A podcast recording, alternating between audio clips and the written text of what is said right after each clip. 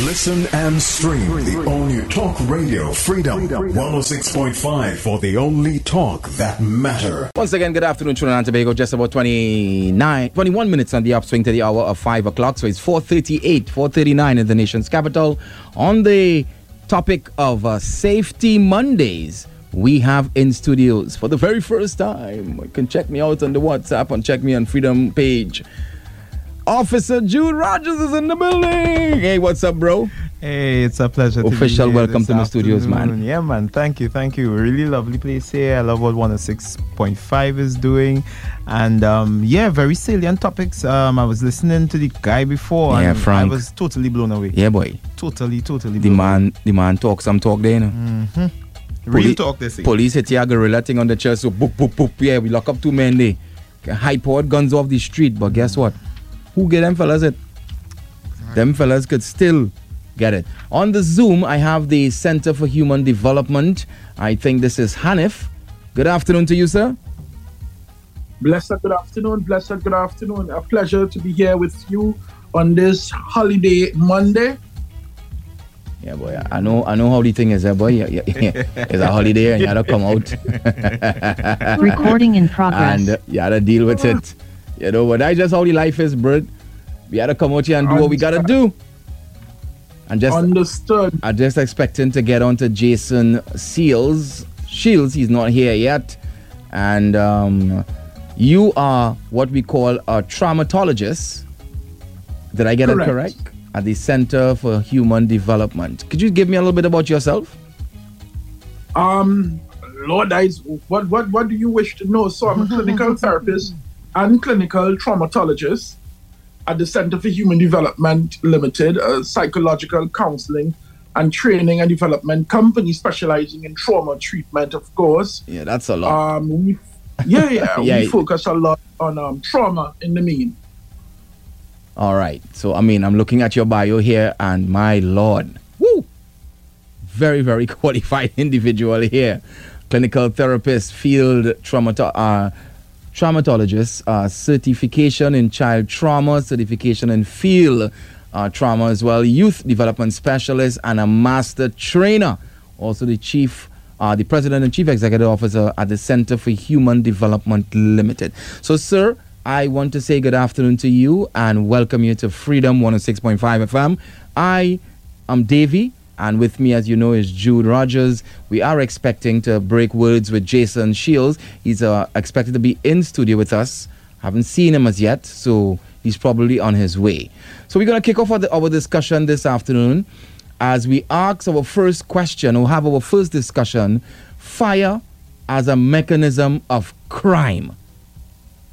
Jude? Definitely, mm. definitely. Tell me about fire um, as it relates to arson, firebombing, Molotov cocktail, rioting invo- uh, uh, involving homes, businesses, vehicles, et cetera. Well, Davey, really and truly, a lot of crime is taking place, and the, uh, the mechanism of that type of crime is via arson. It is the use of an improvised object. Mm-hmm. It is the use of an accelerant. Hmm. It is the use of an ignition source, and it is designed to create mayhem, is designed to create havoc, is designed to destroy property and ultimately the lives of the persons who are under attack. When they talk about, okay, let me switch gears to Mister Hanif a little bit as he talk about the, the psychological impacts that it have. When it comes to trauma associated with a fire, sir, yes, tell me how that impacts someone and what you employ in order to help that person.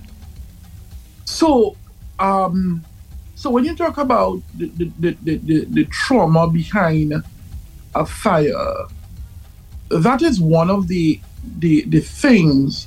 You, you notice I am a field traumatologist, and, and that is where I respond to, to disasters, natural or man-made, mm-hmm. right? And, and fire can be one of those disasters. The psychopathology behind um, someone who might be dealing with fire is, is, is a difficult one on two levels. One, a fire may impact not just one person. It may impact a family, a community, a country, depending on the type of fire that we're dealing with. Mm. So that's the first thing we have to consider when we're looking at fire. The second thing we have to consider is loss, right? Whether it is loss of lives or loss of personal belonging. Now, people always make the statement, oh, it's material thing, we could replace that. Mm-hmm. But you can't replace a picture from Granny who died twenty years ago. Mm-hmm. True. And, and you cannot replace, you know, something that has significant meaning to the individual. So that is one of the things that I tell people to, to you know, to stop saying, like, you know, it's only things we'll be able to get. No, we can't get it back. This is the family home. You could never rebuild a family home the way it was before. And so when you talk about the trauma behind the fire, those are the things as a traumatologist I look at. I also have to look at, and in some instances you will have seen right in Trinidad and in recent times, survivors of fire. For example, if there is a death and other survivor guilt, the trauma, the depression, the anxiety that comes with it, that is lingering and will linger for years, more so if no professional help. And sometimes people, you know, think that they are moving on, but without that level of intervention, there are times in life when it comes back. And so those are the three major things that I look at when I look at fire and when I look at what it can do to an individual, to a community, and to a country at large, depending on the type of fire that we're speaking about. And as you mentioned, the country at large, I want to take our minds back over to Guyana. Mm. But that school fire where twenty students lost their lives. I think what um, Hanif is trying to say this afternoon, and it affects country, is when a fire like that takes place. Where, I mean, we're looking at twenty persons dying one time by this and, act and, of and, arson. Go ahead, sir. And that twenty... is the, what I call the epicenter number.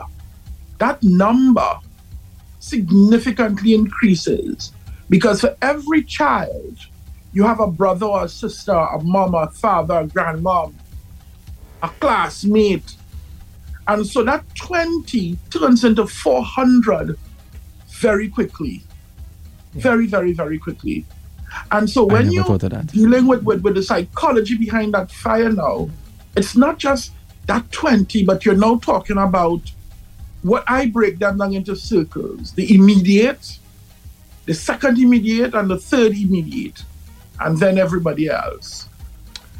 I agree I agree with you, Mister Hanif, because what I've noticed in my twenty odd years as a fire officer and having to deal with victims who come into our office, because our office, the fire prevention department, is geared and designed towards, one, helping persons to get back on their feet when the fire occurs, mm-hmm. um, assisting persons with recovery of um, lost documents, um, helping persons to understand the cause of the fire. And I've had persons who've come into my office. I'm talking about ageable persons, persons mm-hmm. who are older than me. Mm-hmm. And uh, part of my job, whether, which I have not been trained to do, is to offer some sort of counseling console and or counseling. Well, even as much as I could afford to them with, with, with, with the heart that I have. But no formal training has really been given to us to be able to deal with um, managing the trauma of a person. And so what we do, we, we really try to reach out to, to persons. I've had one individual, um, you know, this may not be a, as a result of a crime, but this was as a result of handling a domestic situation with his own children. And in this particular mm-hmm. home, the child was spoken to and just didn't like what the father had to say. And the child lit the, the mattress afire, and that caused the entire home to burn down. And this is a father who is literally struggling to put food on the table for this particular family. And because they were not managing the adolescent within their home in a particular manner, and you don't understand how to deal with such situations, there was a total loss. Um, and that gentleman came into my office, and I'll never forget, Davy. Mm-hmm. He sat there, and while I'm there, you know, dealing with his situation, mm-hmm. he tears is rolling down his eyes. Mm-hmm. And this is a, I mean, this mm-hmm. is a hard, what you call a hardback man. Literally, tears rolling down his eyes because his grief, the trauma that he was experiencing, knowing that how am I going to replace this asset that that took so long to be brought into being. No one died in the fire, but the losses were exponential, and it has a really traumatic effect on the family as a whole. And of course, that child too would also need counseling. You would bear me out, Mister Hanif, because the child too is obviously going through some sort of challenge and difficulty, and that child would live with regret in the future for having mm. taken away the family home. That is a major issue that some people don't know, because children mature. That's in the adolescent stage of the child. But as that child matures and takes on responsibility, they will remember. And so those lead to other causes, such as even possibly suicide, being suicidal tendencies. Because here it is, I took away the livelihood and the living and the home for our family. So it, you're, you're absolutely right, Mister Hanif. Fires have far-reaching consequences, far and above that what is able we are able to see with the normal eye. Um, I really love what you said about the epicenter. And I could tell you, every fire that we've gone on and every every um, investigation has a ricochet effect. Even a commercial fire where we go, where there's an accidental fire in a factory, think about the economic mm. cost attached to it. The multiple persons who are now jobless. And Correct. Nobody talks about that part, because the company may get back on their feet, they may have insurance. But for that two to three months where there's no operation taking place, these persons still have mortgages to pay, they still have children to send to school, they still have all of their bills to deal with. And there is no, sometimes no recovery from those types of losses. Gentlemen, we have a call on the line. Hello, good afternoon. Good afternoon. Hello? Yeah, we're hearing you. Tell me, about the fire in Guyana, uh, did they have a fire tender there, and, and was it filled with water? All right, um, so well, we, well, Kola, we're in Trinidad, so Kola, what, what I would tell you, I mean, well, we we in the Trinidad and Tobago Fire Service will still converse with our compatriots um, in the region. I want to tell mm. you that there is a the Chief Fire Officer has they would attend Chief Fire Officers conferences where they would confer and have discussions, because we want to learn. And Trinidad, even though we may have our challenges, mm. we are still one of the heads or one of the leaders in the Caribbean where it comes to fire and fire response. Yes, a lot of smaller islands, and I've visited a couple of these smaller islands, and their fire department is sometimes even linked to the police department, which brings me to the point that the Trinidad and Tobago Fire Service was once part of the police department. I remember we had discussions on that. nineteen fifty-one, we separated. Yes. So a fire officer and a police officer was one and the same. Not again, though. Not oh. anymore. All right? But the point that the caller was making, and the point that I want to address, um, Guyana is a very large geographical Um, country, mm-hmm. and they're fast spread spread out. So you can have a fire tender approaching that fire, but it could be hours after, given wherever your remote location may be in Guyana. So if it's in Georgetown, yes, you could have a probably very rapid response, as with a response in Port of Spain, because we have the Rising Road Fire Station and all the other attending fire stations, Four Roads, Belmont, Diego Martin. Close by. And they're close by. And we bring all resources to bear.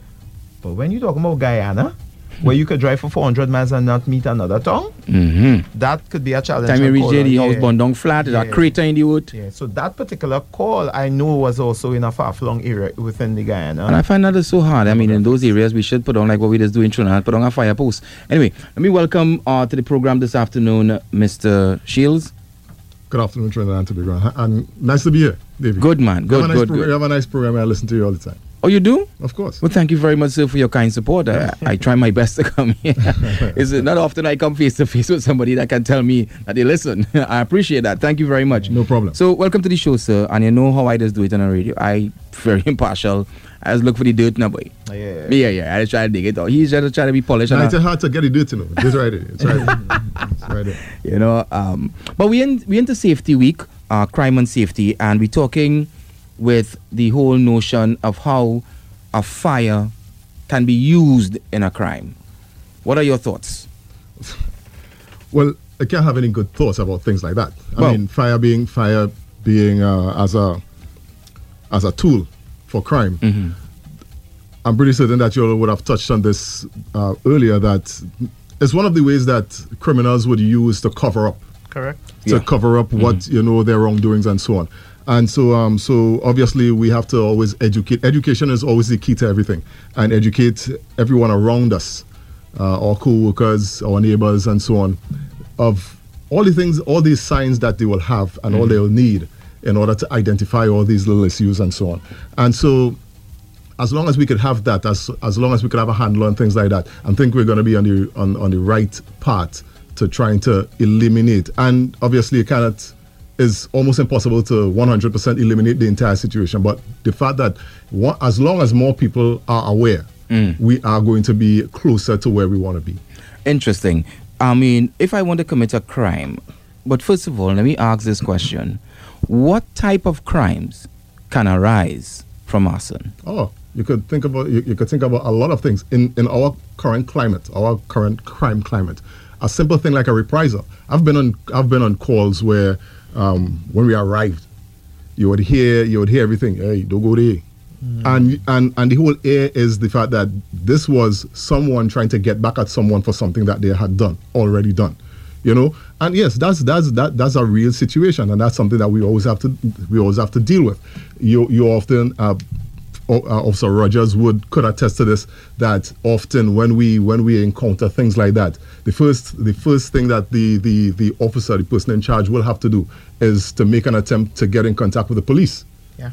And if because if we don't, we are, I mean, what, as long as we are responding, we're in harm's way, and we're going to be putting ourselves in in further. Further harm's way, harm's way. By if, we, attempting. if we do not sometimes you bring the police. Spill out mm-hmm. they spill out right before your very eye, because you, when we go on a call, it's at the early stage in a call, it's actually when the fire was actually occurring. Correct. And so sometimes we have situations where when we arrive, the first thing we need to do is call the police first. You can't even attend to the call in some instances, you know. Um, but I just wanted to allude to some of the that, reasoning. That, that expression on your face, David. That, no, I'm no. Listen, I, I, I you all might have known. I, I just try to figure the man in the taxi number. I just always remember the yeah. guy in the taxi sitting in the middle, listening to the show. Yeah. When you talk about you reaching a fire scene, where um, a blaze is happening, buildings are wrong, other children, and you telling me people stopping you in the community and letting you know, hey, what's going on? Don't go there right now. Yeah. Yeah. Let that burn. That's happened, David. Yeah. But I just wanted to allude to which one of the, the particular acts in Trinidad and Tobago. You need to understand the legality of yeah. what is a fire and arson and how you can actually be imprisoned. I was getting to that, but I'm right. happy that you're there. So we look at the Malicious Damage Act, Chapter eleven, mm-hmm. um, uh, zero six, mm-hmm. um, which is part of the laws of Trinidad. It says any person who unlawfully and maliciously sets fire to any dwelling house. Mm-hmm. And when we say dwelling house, we're going to talk about any type of property.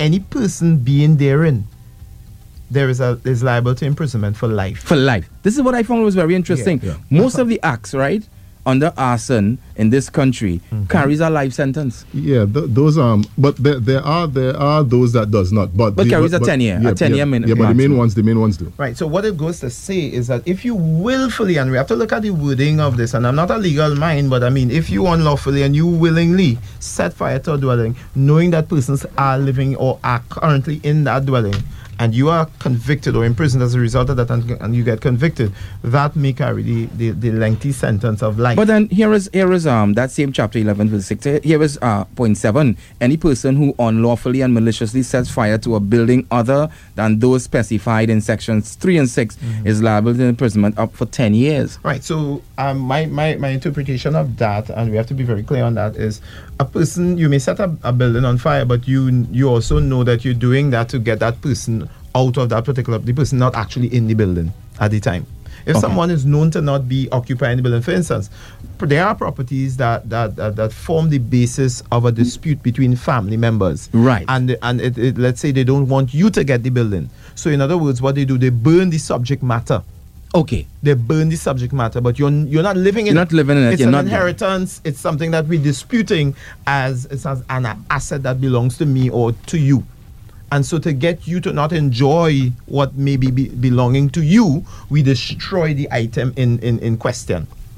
And mm. so those charges, or those when you are convicted of doing such, mm-hmm. does not carry that lengthy sentence of, of life, but will carry the sentence of a maximum of ten years. So we have to be very careful to distinguish between the two.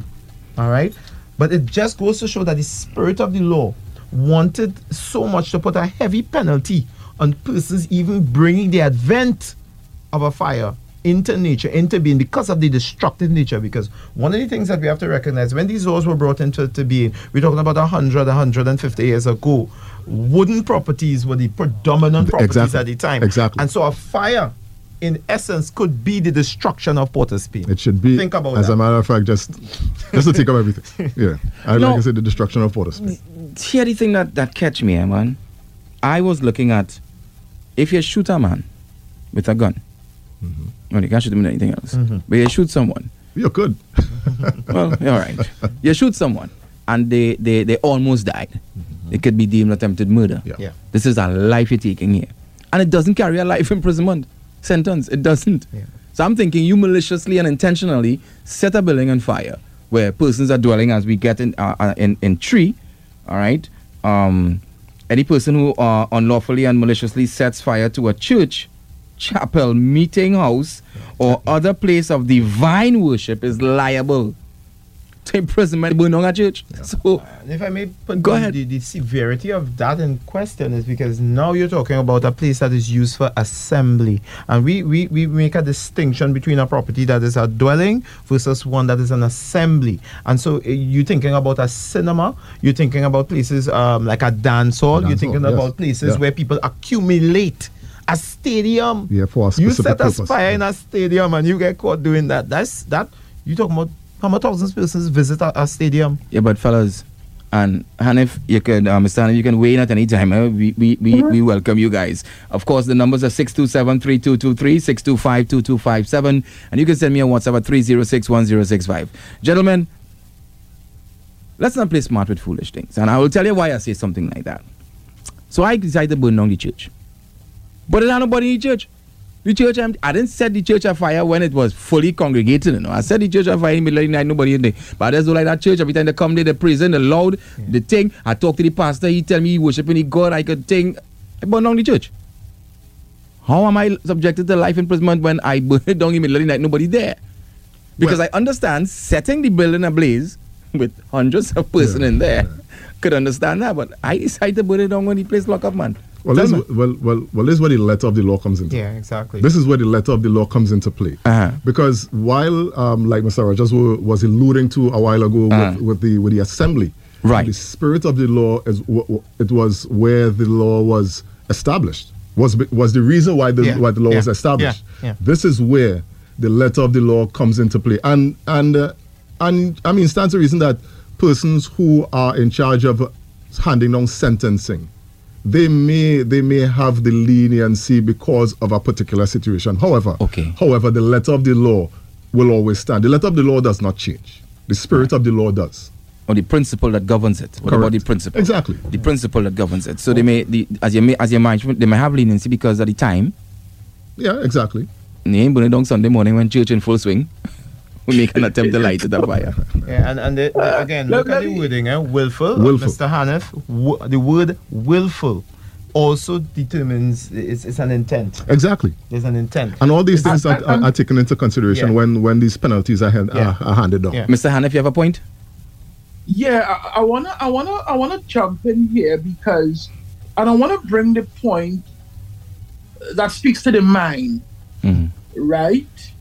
I remember when I was sitting at a certain place and I was going through the domestic violence laws to help create that law in a committee, mm-hmm. I made a statement to the then Attorney General and I said to him, you cannot legislate for an irrational mind, nor can you legislate for a broken emotion.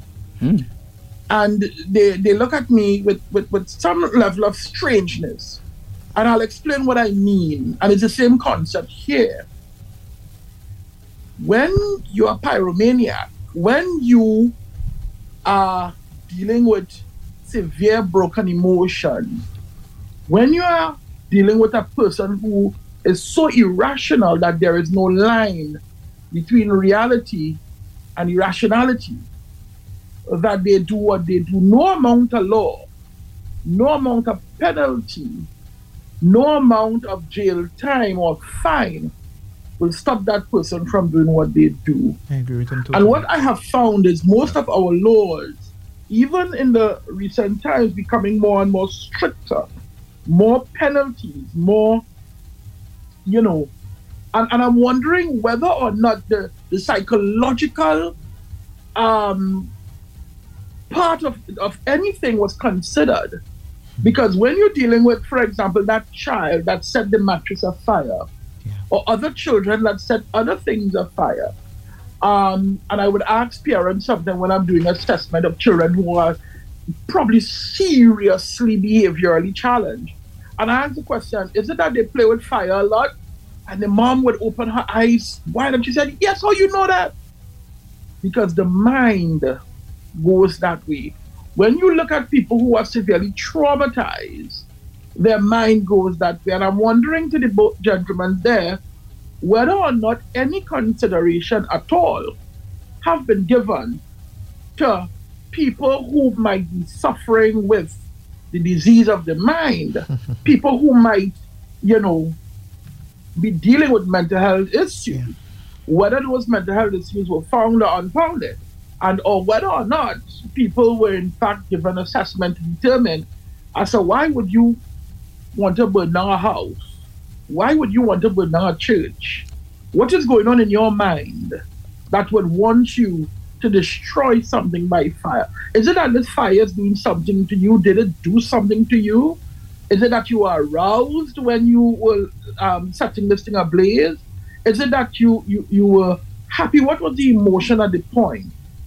And so sometime in order to solve these things on a long-term basis, we have to study the mind mm. of these people who would have set these things afire, because only then we will understand why people do what they do.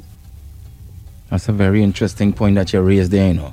Because when we look at the psychological effects of humans in committing or perpetuating any type of crime in this country, I don't think, as we, as you mentioned, the letter of the law, the spirit of the law, the principles, they don't take into account for that, you know. Well, that that what um, Mister Hanif was talking about there a while ago. That's very, that's very difficult to deal with. It is, and and, I, and I'm gonna and I'm going to just um, harken back to uh, an experience that I had mm-hmm. on the job.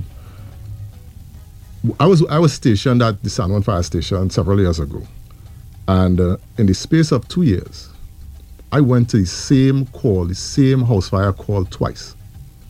And, and and the cause of that fire was the same thing. No, there was no real, there wasn't actually, you know how things happen when you hear things by the way, or you get information by the way, and it's not officially given to you. So there's so so there's no so so there's no real basis, no real thing for you to act on. Yeah. yeah. Mm-hmm. And uh, on on both occasions, as a matter of fact, on the second occasion was when it is I actually had the um you know actually thought about it seriously. Mm. There was one young man who had lived at the at, at that particular property. There was like about four four of them in the family, mm. and he and he had a mental il- illness. Okay. Excuse me. And on both occasions, he had set that house on fire. Now, mind you, um, and, and, and I'm saying this, it was at basically the same time of night, and it was the same house, mm. and uh, it was a troubling thing. So, um, while while I appreciate the argument that the it's you know the the issue of the mind, and we have to cater for things of that nature, it is difficult because what in some cases it's malicious, and in other cases it's not even accidental, it's just the nature of the person because of their illness. Yeah. So those ah. are so those are things that we need to bear in mind when we talk about situations like this. Now, and I'm pretty certain that well pre- prior to me coming in, um, I'm pretty certain that you all would, would have touched on how difficult arson is To, to, to, to prove. I'm going to touch on that now. Right, you know? Well, we're going there now because uh, not only that, yeah. I mean Um, one has to understand how to burn down a house. I didn't even know there's a science and mechanics behind it. I mean, I'm not going into the science and mechanics, mm-hmm. so don't don't feel that they're going to listen to this crime symposium, and we're going to get into that. All right. I have a very myopic approach right now, which is to deal with what we're dealing with. So don't yeah. come and ask me, well, how to burn yeah. down. My approach is very, very myopic at the moment. So, Jude, let me talk about the, you know. Um, I lost my trend of thought just uh, we want to talk about the, the actual fact that you can use, use fires as right. a yeah. source of of covering up crime. Covering up so, crime, so that's let, it. Let, let me just put some of the, the, the challenges that we have that come to the fire service on a daily basis. One, people are using arson to, one, cover the evidence of a crime that would have been committed, for instance, murder. Because in the case of murder, you have a body that remains at the scene. And so to destroy the mechanism by which that person may have been injured or injury or harm may have come to that person. Let's say the person had gunshot wounds. Let's say the person would have um, uh, been affected by, let's say, a knife, a cutlass wounding, whatever the case may be. And you burn the property with the person in it. The thought pattern of the person committing the crime is that the evidence will be totally well, destroyed. Exactly. And that is not always the case. At fire does destroy things. It's supposed to destroy everything, but evidence remains. And this is what someone, um, a lot of these persons who commit these crimes, thinking, ah, now nah, I burned down the house. Well, and down the, the person in it, thinking that that would have been enough to cover up the crime. But I dare say that I, um, even within my years within the fire service, we have been together with the police service.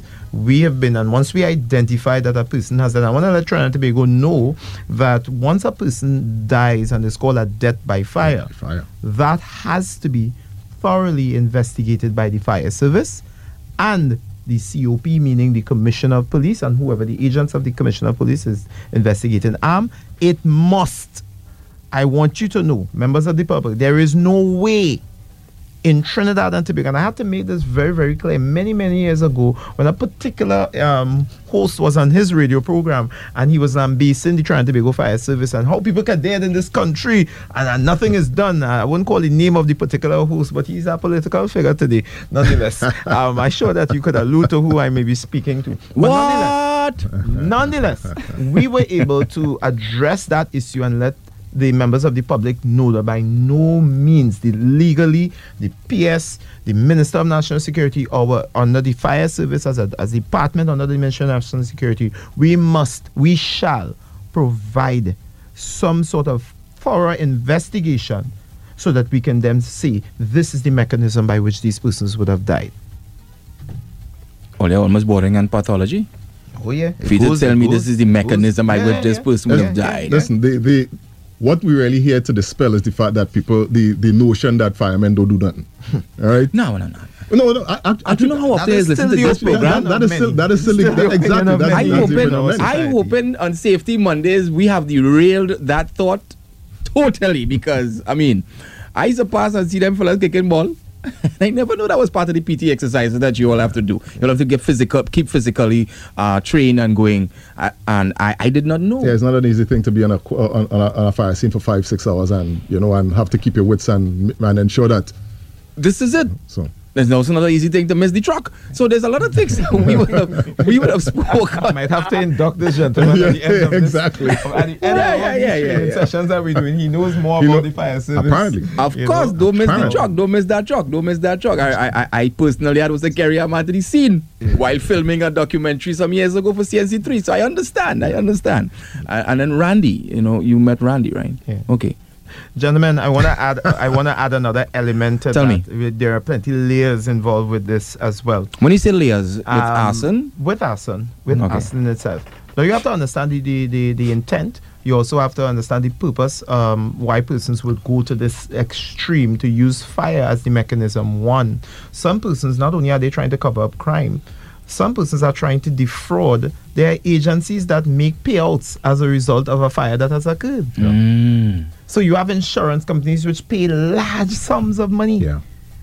for property. And if it is that you, Davey, would like to, to, to, to, business may not be going well, it is easier for you to engage the services of somebody or, you know, and a pyromaster, so yeah, to speak. And, and, and, and, and that's something that people, while, you know, rumors fly about things like that, that's an actual real thing. It's real. That's a real thing. Right.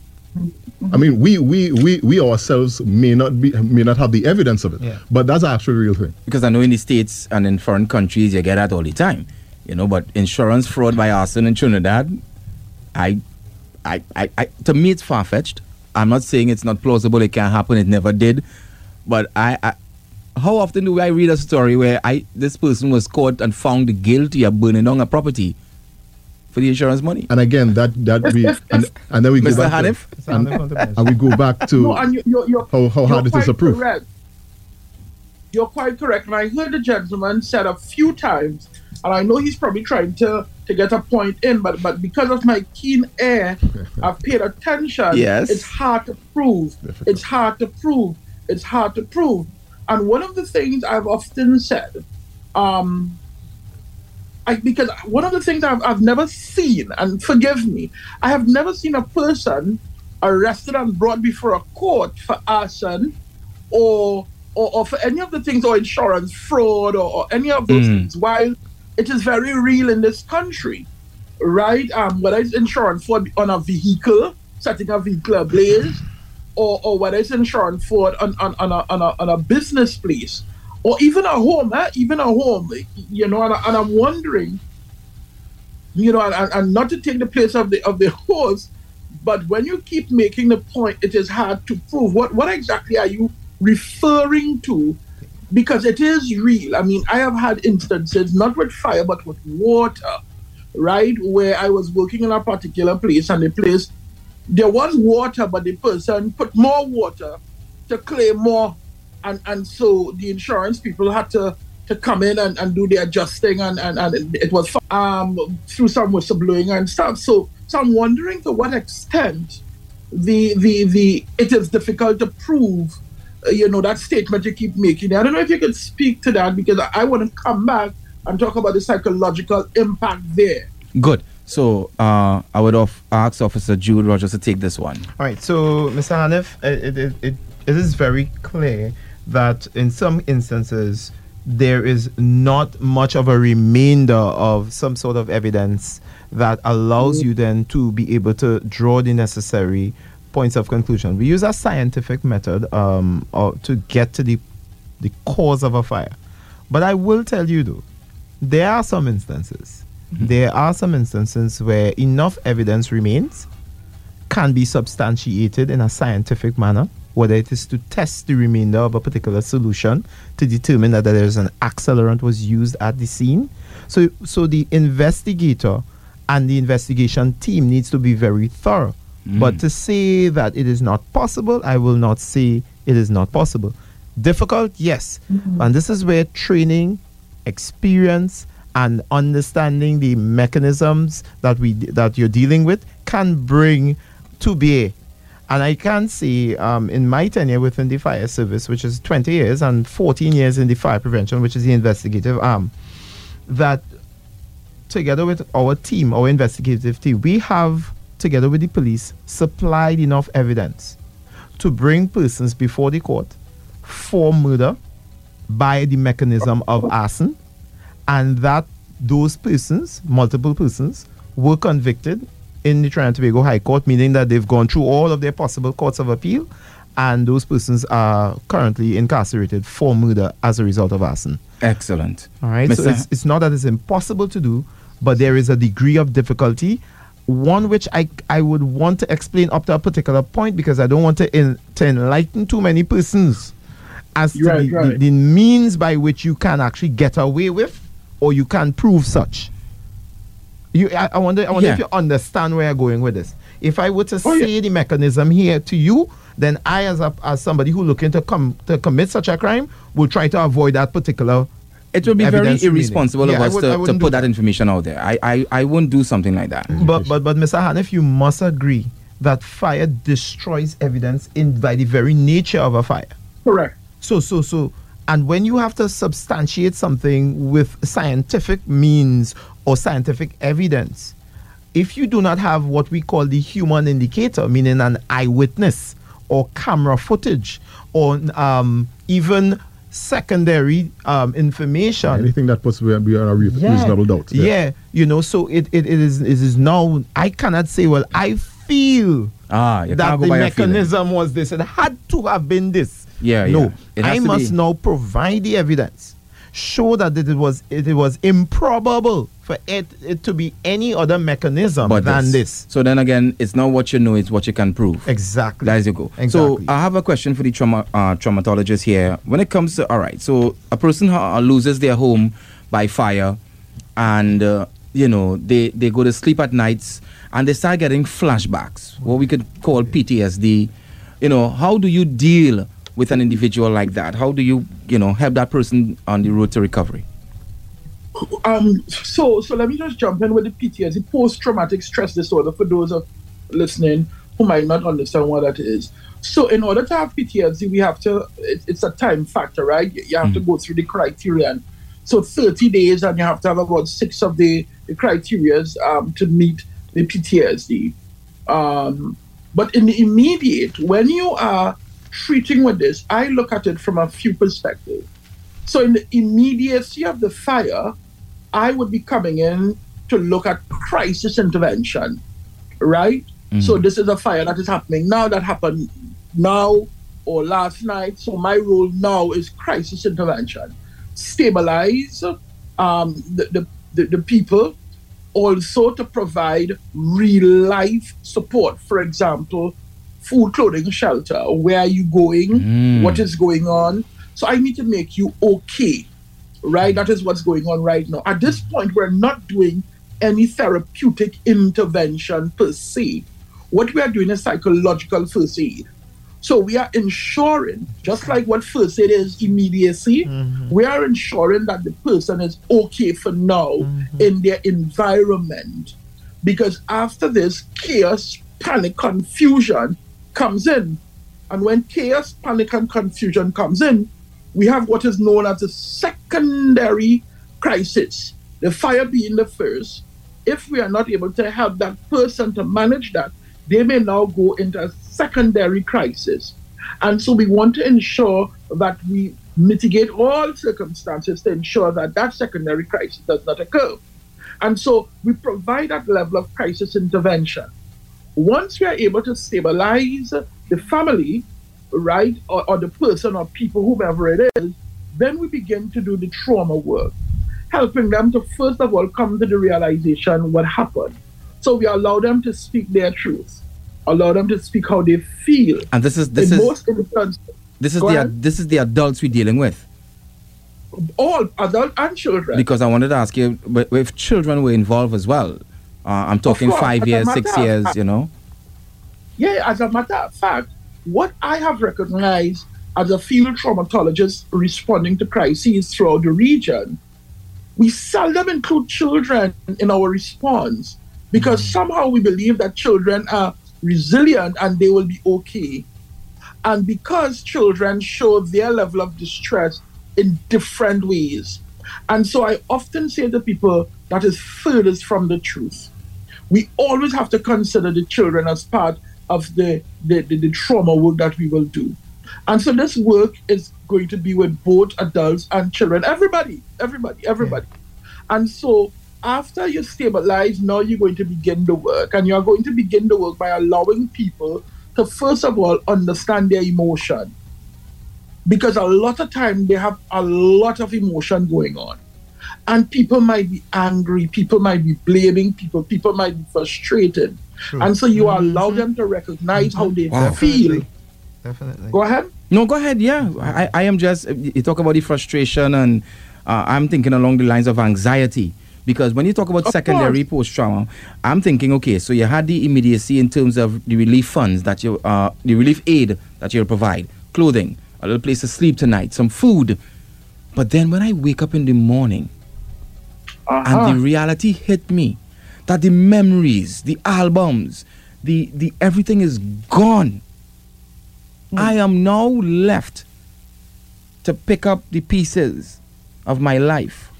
I may not be able to return to that property, not even for a rebuilding, to, to rebuild the pro, uh, the, ho- the home and a project, because it would have been badly destroyed, and I would need significant financial injection in order to do so.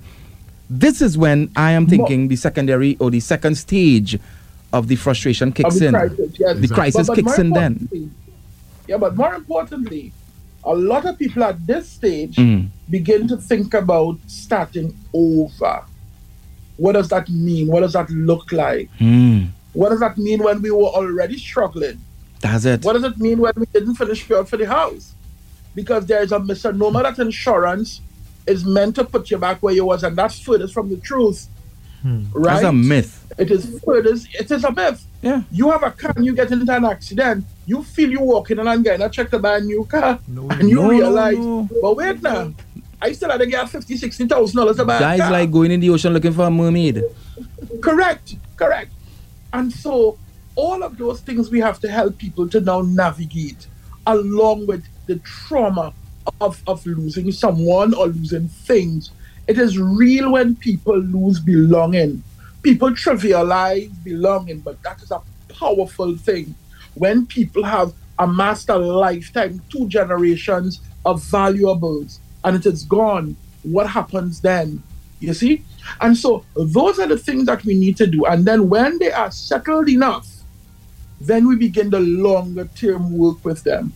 Unfortunately, in Trinidad and Tobago, our public system does not allow for even the immediately thereafter kind of work. You know, people come in, you're swooping a day, two days, three days, and then everybody go back to their original life.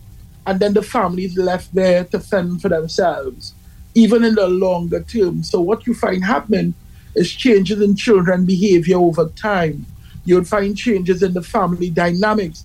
You'll find family problems, quarreling and fighting, who blaming who, who doing this. All of those things are left without being mitigated. And so as a traumatologist, I try to, in, to stay in the picture as long as possible to help people to navigate that, because that is when you have the other level of trauma stepping in. Wow. You know, you have given a lot uh, that I personally, and I'm sure those that are listening, did not even consider. Now, I mean, thank you so much for sharing that. I mean, we're still on the discussion. Let's let's talk about the indiscriminate burning and protesting, you know, when it comes to that, and uh, the illegally setting of bushfires, because I fed up, no, see pepping cut in here, I had a light this field and clear this, mosquito biting me. Let's talk about that, gentlemen. Well, the most common of uh, willfully setting of fires in Trinidad and Tobago is agriculturally based during the bushfire season. And that's something that a lot of, if if not all, persons, especially in the operational arm, is going to be, they, they are going to be very, uh, very accurate with, with, with, with things of that nature. I mean, we, we, and again, it's difficult to prove because you'll be driving mm-hmm. down the highway. Mm-hmm. I'm just bringing a, a scenario that's that everyone is common with. You're driving on the highway and you're going to see this big large fire on the, on the side of the road, on the side of the highway. But can anyone actually see that they actually saw anyone lighting this fire, setting this fire? Mm-hmm. Don't. Don't. And at the end of the day, there's there's an appliance somewhere else dealing with one, and that same appliance has to, has to come and deal with that one that you're now seeing there. Mm-hmm. People are upset and we have visibility problems on, but and and and it's and it's not just and it's not just a nuisance, it's actually a crime. I and and I'll bring I'll bring another I'll bring another personal um, experience that I had. I was I was I was attached to Arima years ago, uh-huh. and it was Sunday afternoon, and just like everybody else, I mean, the viewers come to work and you would like to know that it's an enjoy- enjoyable shift that you have. Hopefully. Hopefully. And we were, and it's in the middle, you know. Go ahead. And it's the middle of the bushfire season and it was a Sunday afternoon. Right. And the ship was, you know, them, them guys were having lunch. And but we know that it is it is a real thing for us in the middle of whatever we're doing, we're going to be. Was it the blue watch? What watch it was on? That information. All right. It was on our watch. It was on our watch. All right, cool. And And and we were called out to this call, and this fire was actually in someone's yard. And uh, this person was so indiscriminate in lighting this fire so close to their home. Yeah. They were thinking that, well, if it if it does get out of hand, I'm home and I'm going to. And I, I basically had the had the attitude to tell the guy, because he was we were out out in you know in the road, and he was sitting, and I could see him sitting eating his lunch. Took us away from eating our lunch. And he was eating his lunch, and I was saying, look, let me tell you something. If you don't extinguish this fire, and, and this is generally what officers usually do. Although we know that it is illegal, and we know, and we, I mean, we can't prove it at that point in time, but we know that you just set this fire. The easiest thing for us to do is to call the police and have the police deal with the situation. But but there's also the, there's always the threat of the spread and all those sort of, sort of things. So we deal with it. And I was telling this guy, look, do not do this again, because this is not. Hmm. This is this is beyond just a fire that thre- that threatens your home.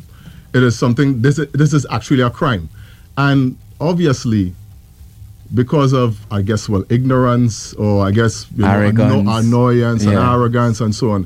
He didn't appreciate that. He didn't appreciate that. No, I could tell you that I wasn't, I wasn't anyway rude to the guy, but he might think so.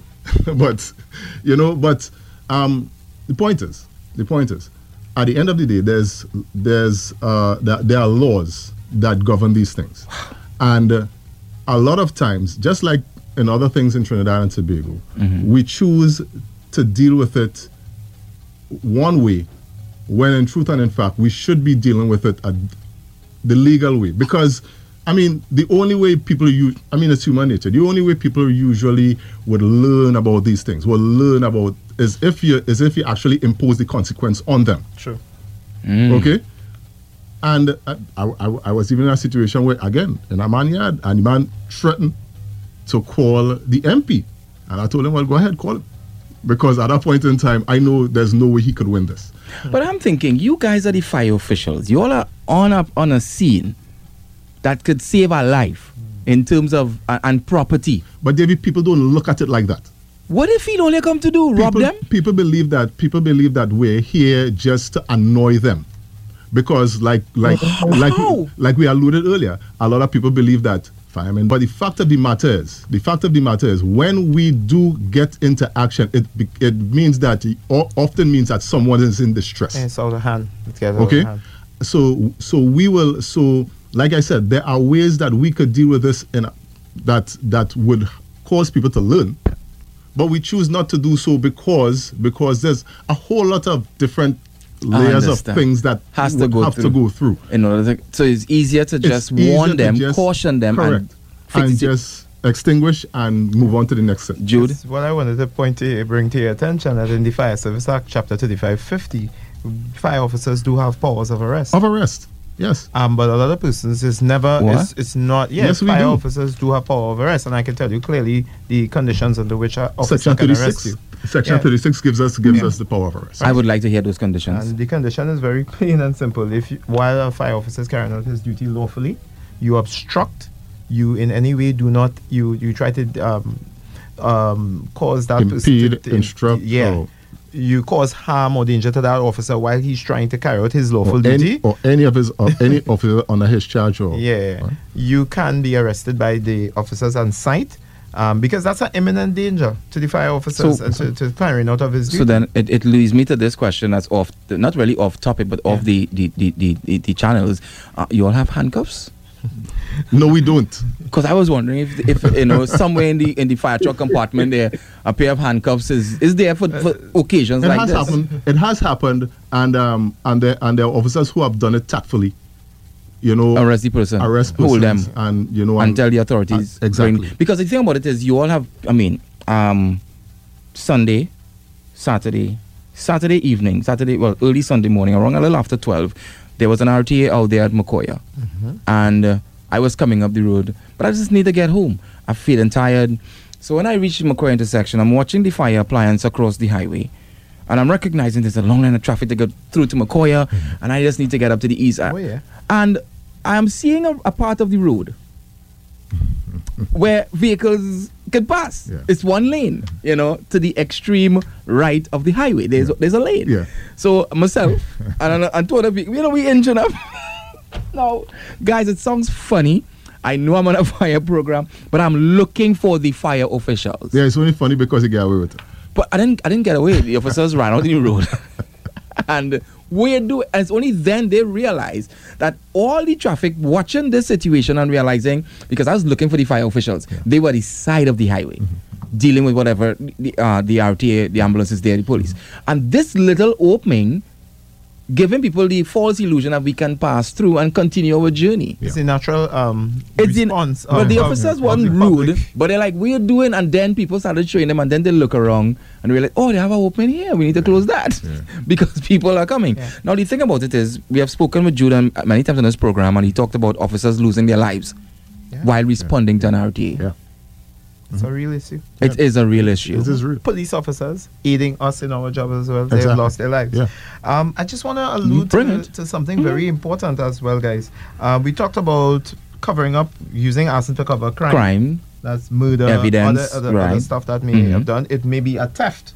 You went yes. to a particular property and yeah. you would have stolen goods, and you now use arson as a means to cover up the, so, exactly. the points of entry where you would have actually broken and entered. Oh. Because one of the destruction patterns of a fire is broken glass, yeah. um, burglar proofing that may be may, may be melted or, or damaged, and, and as a result. Also, and arson is used to, yeah, arson is used okay. to cover often, often, yeah, yeah, often. theft, theft where there's pilfering on, on, on in a commercial, even in private property. And, and, and in some cases, what you will find in situations like that is that um, one of the first things, and, and Mister Rogers could um, he will um, attest to this yeah. is that things that are inconsistent with what mm-hmm. with you know break it into an area. He yeah. said that. He said that earlier in the show. All right. I didn't go into too much. Yeah, yeah. Go again, I don't want to give away the, yeah. you know, the, the, the, the years and years of experience. You know, and those things, us to yeah, figure exactly, things yeah, out. You know, exactly. um, guys, I want to go to go more ahead. crime that takes place as a result yeah. of us. Let's get to the it. serious crimes that take place. More and more, and I, I want to allude to some of the statistics now.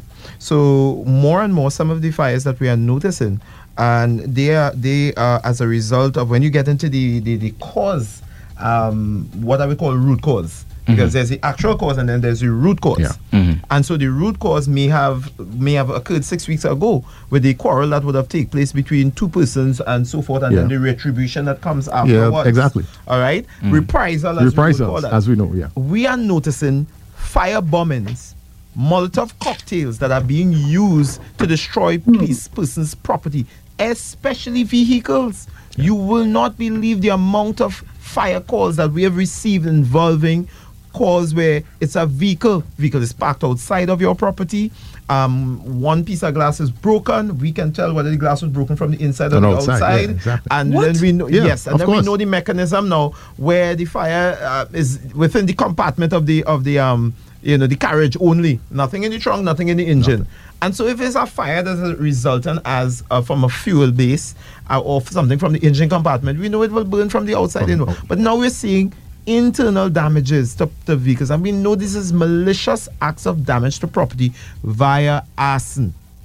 And these are the ones that we're speaking to. These are the ones that carries that imprisonment of ten years once you are convicted of such. And so what we're asking members of the public, and this is now me making a, a, a call. Yeah, an it awareness. It's not impossible to prove arson.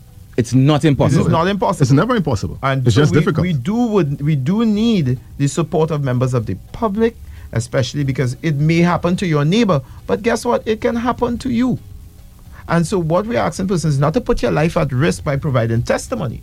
But you just need to provide, whether it is the video footage that may be available from your camera system, yeah. um, whether it is you at a point us in the right direction. You could do so anonymously. You could call in on the nine ninety hotline. You could still give us information via that. You know, you don't have to allude to your number and all of these other things. And so police and fire have and will continue to work very closely towards eradicating, eliminating, and reducing these types of fires that are that are showing up in our statistics, that are showing up on daily. Ladies and gentlemen, when you're talking about a riot or even yeah, a, a rally yeah. or a protest for some reason, I want members of the public to know that that is also illegal. Yeah, there's a process to go through to to, exactly. to, to, to, to do these things. Exactly. And so blocking the highways, using debris, burning across the road. Yes, we know the social issues that are, that are impacting. But these things can also lead, because sometimes persons will do that and they're going to use an accelerator and they could end up being yeah.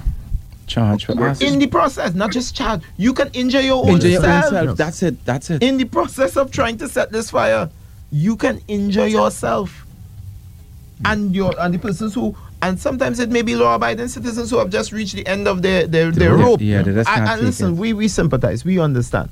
But we have a duty of care. Correct. We have a duty of care not just to you, but to other road users and other home homeowners who are in close proximity to what you may be in actual fact causing harm and danger to others. So there's so many different forms of, of criminal activity that are taking place. And when you look at the mechanism, arson is at the heart of it. So I, again, I, I, I, I sometimes wish I could remove the, the first name from the fire service. And just say the public service in terms of the, the service that we provide. Because when you put fire at the beginning of that, people think that all fire service deals with is fire issues. But the the, the, the, the public safety aspect of fire fire service it goes beyond. And our act says very clearly that we are to protect life and property, property. from dangers, fire or fire, not even fire related. It's in the act. Wow, that's why you always respond to R T As. It weighs heavily. Yes, fire, but acts that are not fire related. Yeah. It's right there in the act. Humanitarian services. That's what we do. Remember when we started this program, I always say that the Batman and Robins of the of the society is really the fire officers. When you look at the dangers that you all put, you, I mean, you literally running into danger to rescue a life. We have a couple calls on the line. Are you guys interested in getting those calls out? Definitely. Sure. Hello, good afternoon. Hello, Devin. What another program using? And my question is, I am seeing a proliferation of vans, trucks, selling cylinders, gas cylinders. No flashback resistors, no fire extinguishers. They're driving at the streets, in and out of the traffic. And the, the containers are knocking themselves one against the other. How important is this and how dangerous? All right. And one, two, really? Uh-huh. I repeat myself again. I told you at the beginning of the morning, you have raised the bar of renewal. This is them that France have done that again. So hats off to you and have a pleasant in the order on the program. Thank you. Thank you very much for your kind support, sir. Greatly appreciate. I want to thank the caller for making that observation. One of the things that the fire service is paying close attention to, the movement of any sort of hazardous material, the movement of flammable material mm-hmm. on the nation's roadway mm-hmm. is something that falls under the jurisdiction of the chief fire officer and re- must require permission permit and his and attention. Permit. Right? Okay. So that permission comes in the form sometimes of you being to, able to do so with the necessary precautions. So you see gas trucks moving, but they must have a twenty pound fire extinguisher. The, the, the, the driver is trained, and when he's dispensing fuel, he is not to do so with just his supervision alone, but he must have an attendant assisting or onlooking. They must create barricades when you are dispensing the fuel. But there are also some situations where we have other things moving on the nation's roadway that are substances that are supposed to be controlled by the fire service as well. I want to hear about that. Hello, good afternoon. Good afternoon. Hello? Yes, sir. We're hearing you. Try to see because solve this problem for me. There is a cricket game going on in a village, small cricket game, you know, and uh, one of the, the the guys took the ball and run with it, and the batter take his bat and break up the wicket. Which one guilty? The man who took the ball and run with it, or the one, the batter who break up the wicket? Tell me, if you can.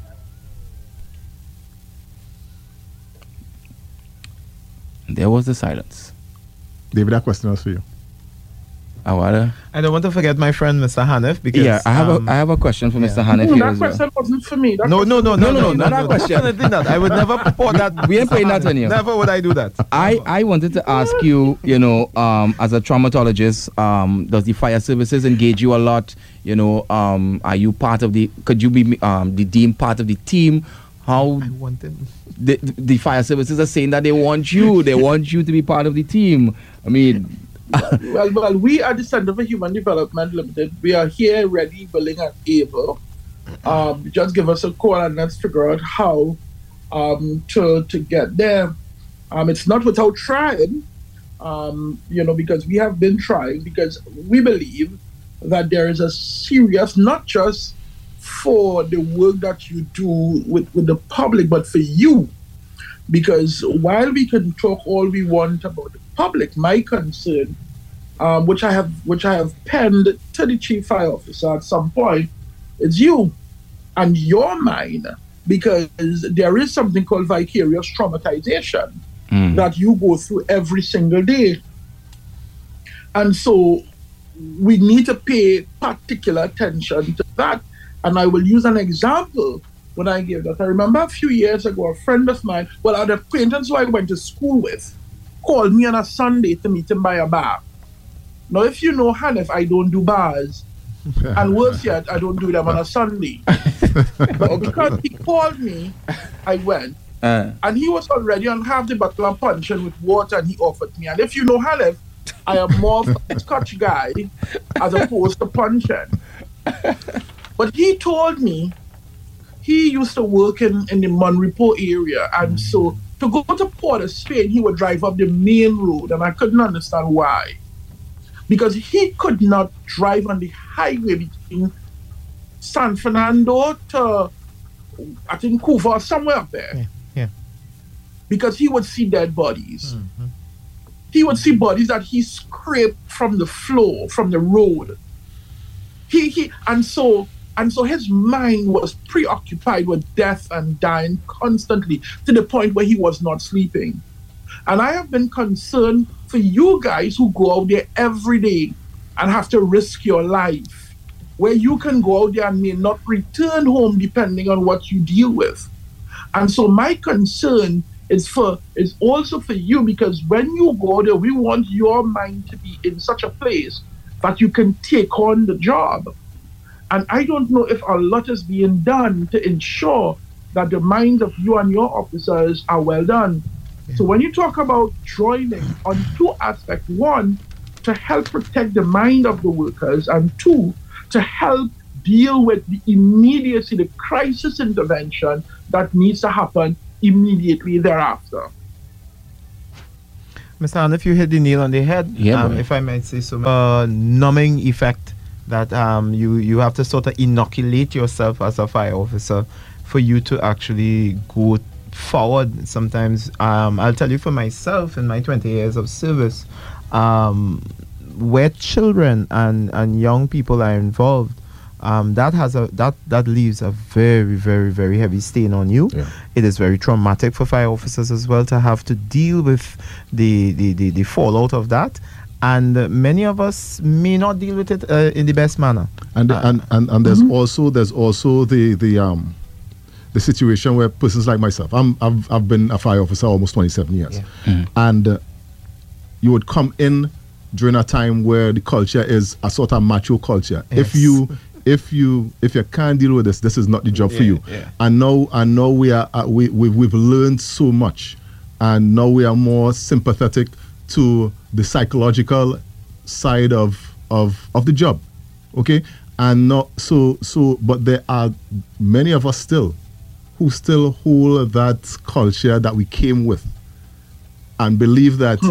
everything else makes you soft. When hmm. in truth and in fact, it actually makes you human, because you, be, you human. because That's because correct. Those things always existed. Yeah, we yeah. just did not.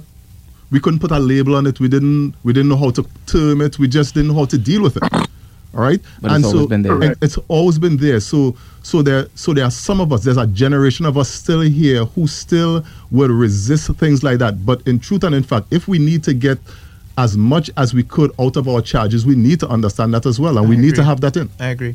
I, I've taken particular steps to not um, allow myself to become so numb to the fact, because this is a human life. Because then you just see it as another call.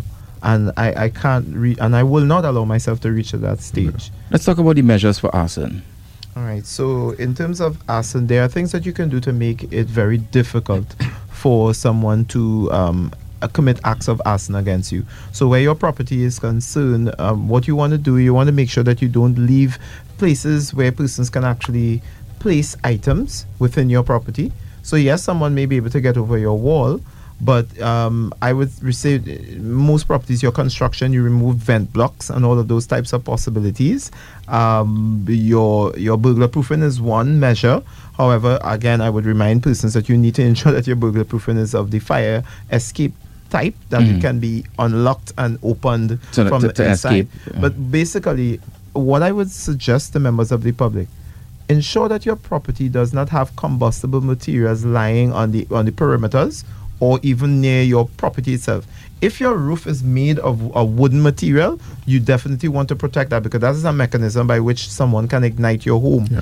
All they need to do, remember, wood is going to be readily um, combustible. combustible. So I advise members of the public, stay away from the P V C type ceiling unless it's for a garage or unless it's for a dog house or something like that, but not for the main em- elements of your home. Similarly with wood, you can use it to adorn internal parts of your home, but do not use it for the external parts of your yeah. home. Where you have vent blocks, you can use wire meshing. Yeah. You can use wire meshing to, pre- to prevent to, to prevent the ability of someone to throw, throw a Molotov cocktail. It, it. Of course, if you have a person can break your window, what they will do is they will break the window and then throw the Molotov uh-huh. cocktail through the, the, the orifice that has been created. So again, you want to inoculate yourself against those type of situations. Long ago, we used to have shutters on windows and so forth. There were reasons why many of these things from the past were done, not only for hurricane season. Wow, but these yeah. are some of bring the back mechanisms. That. Yeah, yeah. And you know, and you see that. So sometimes when you're designing your home as well, even your vehicles, if you can, and not have your vehicle exposed to directly in the direct um, pathway of, of persons to view. Um, that's also a way that you can actually put your vehicles, probably even if you park it to the side of the building, but not have your vehicle as an open attraction. All right, because persons want to harm you. Another mechanism, somebody want to get you out of your home to inflict um, some um, harm to you. Mm. I would damage your vehicle. You're coming out for when sure. the alarm goes off. You're you coming out. May or may not come out, but I, I, I could catch you that way. So I'm asking members of the public to be wise about that. Even though you have cameras, those and a camera is only going to record. It's not going to prohibit. They could smoke you out. All those other different things people can do. All right, and always remember the number for the fire service. Make that call to us. It's nine nine zero. I know persons who dial nine one one, even if you were to dial nine one one. um, it's going to come back to the, the fire and the police yeah. service, yeah. and we will respond accordingly. But as I always say, nine nine zero caller hero, and it's not for us ringing our own bell, but it's just the fact of the matter that who else you're going to call. Hey, Brad's always heroes, boy. Hmm. I don't care what nobody say.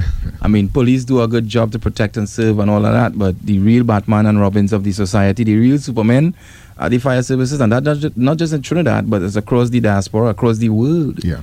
They are the first responders.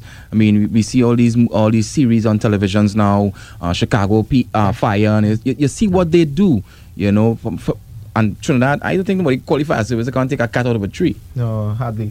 But those things happen in the U S, where the pet is trapped and they call the fire department and they come out. Nah, that's call for everything. Believe me, that's call for everything. One thing I know that happened recently, and I know it's a crime as well, it may not be arson, but it's the it's the wrongful employment of the fire services. There was a, during the dry season, water had prob- they had problems with water. And these persons purportedly called the fire department reporting a fire, had the people blazing coming down the road. I and all was in the area looking for this smoke and this fire. The ambulances accompanying the fire department, the fire services coming, only to recognize when they reach the, the, the spot of the supposed distress call, they want to get their water tank filled. Now, there are laws against things like that. Yeah. Well, same, similarly to wasting police time, there are laws against things like that. And again, only until they feel the brunt of the consequences, people are going to continue doing those things. Yeah, because the, the fire, was, I, I mean, I spoke with them, they spoke with me as a member of the media, and the, the, the, the driver was saying to me, he almost got in an accident rushing to this blaze. Yeah. But I am saying, they're coming, I, I, I said, well, somebody, it had an accident because me, see, no smoke, no way. And they, when they reach the place, G P S, I don't know, they reach, the people outside looking to fill the tank, but they end up in the police station. Mm-hmm. I don't know what came out of it, but the fire truck was seen in the police station in the area, and reports were made, the ambulance was there, because they they call for water. Good for them. Good for them. You all don't do these things. What I would also advise, when persons make um, verbal threats against you to burn your property, for yeah. instance, saying, yes. I will burn your house yes. down. Go ahead and do that, I will burn your house down. Make those reports. I am asking members of the public Make those to reports. Make those reports come forward. Yes. Um, report it to the fire service as well. You can write an official letter of yeah. complaint to the fire service. We are obligated by law to respond to all complaints that come in writing. That's right. And but I'm also registered that with the police and then bring that slip that you get from the police to the fire, so, service. To the fire service. Say the mechanism by which the person say they're going to burn, or if they what if they're going to burn a, the, the car down, because people do make good on these threats. They do. They do make good on these. I have a couple of things again, very quickly. One for Hanif. I mean, do you think, uh, very briefly, do you think enough is being done, or enough support systems are in place to help victims uh, who may have lost um, items that w- and was devastated by fire? Do you think enough is there to support them? I, I, I think the mechanisms are in place. How those mechanisms are working is is, is, is yet to be to be seen. And also, I think that there is much education that must happen, because I think people believe that they should be offer help to the tune of what they had, and, and not so much to get you back on your feet. And you see this a lot in crisis, in, in, in, in natural disaster, in anything, whether it's a flood. I like fire, what you said. Mm-hmm. Yeah, because people believe that if I had a fridge and I paid seventeen thousand dollars for this fridge from Courts or wherever, that the help must give me back a fridge to that like value. My seventeen thousand dollars fridge. And, and I think a lot more educating needs to happen so people understand that uh, getting you back on your feet might give you a a, a very smaller fridge, if, if, if, you know, for want of a better analogy. And so Social Development Ministry, I know there, there are mechanisms in place. My only concern is it takes too long for people to get the kind of help that they need, because when people are distressed by disasters, for example, fire, they want to get some semblance of normalcy as soon as... As quickly as possible. And some, yeah, and, and sometimes it takes months All right. before people get basic things. Thank you so much for your input there. And uh, this final question to you guys, what are some of the basic fire uh, fighting equipment do you think a household should have? You know, just a general reminder to the public before we wrap things up here. But we know extinguishers. That's it. And, and and once you have an extinguisher, educate yourself and your family on how to how to utilize, how to use an extinguisher, where to place it, and all those things. The fire service is always here for you for that particular education. And you can't get better than training yourselves to have an escape plan, right? Right, and have mm-hmm. yourselves and have yourselves ready for not just fire, but for any emergency within That's your right. home. That's right. And to to get to a place of comparative. Um, Um, area where where where you all are safe, a comparative area of safety, ultimate area of safety, and and these things should be these things should be planned, and these things should be, you know, just just gone over, so that you so you and your family will be accurate with all those all those systems in the event that something happens in at your home. Gentlemen, I want to say much love and thanks very much. Mister Hanif, thank you so much for joining us here on the our crime symposium for this thank afternoon. Thank you for having me. I look forward to chatting with you sometime in the near future, sir. All right, thanks again. Talk, Talk is streaming at freedom one oh six point five dot com.